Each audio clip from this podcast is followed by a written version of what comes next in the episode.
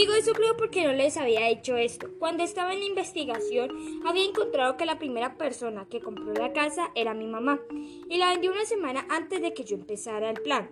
Es decir, que ella está viva. Grité tan duro que Madison me escuchó y entró a mi habitación corriendo. Le dije todo a ella. Cuando Estela me contó que su mamá estaba viva, tuve la gran idea de decirle que la buscara.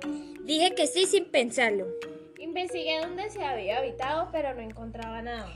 Mi madre tenía otro nombre que no le gustaba, era Janet. Nunca supe por qué no le gustaba. Para que nadie supiera quién era, supongo. Menos yo. Le dije a Madison que buscara ese nombre. No fue tan fácil, pero no imposible. La encontré, miré dónde estaba y era un lugar un poco lejano.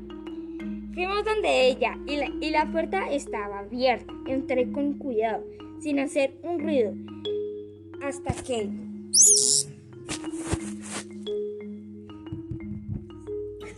Entré y sonó un chirrido de la madera. Se prendió las luces y se cerró la puerta de inmediato. Sentimos miedo hasta que vi una sombra.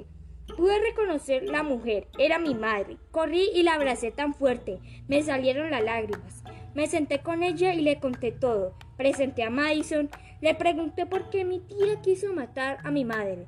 Respondió envidia. Siempre ella quiso tener todo lo que mi mamá tenía. Ella me contó que sabía dónde estaba y que la iba a entregar. Me negué, ya que Madison y yo todo ese tiempo estábamos robando para tener dinero y empezar el plan. Pero mi madre no hacía nada de delitos. Así que ella hizo lo imposible para entregarla. Hasta que la vimos en las rejas.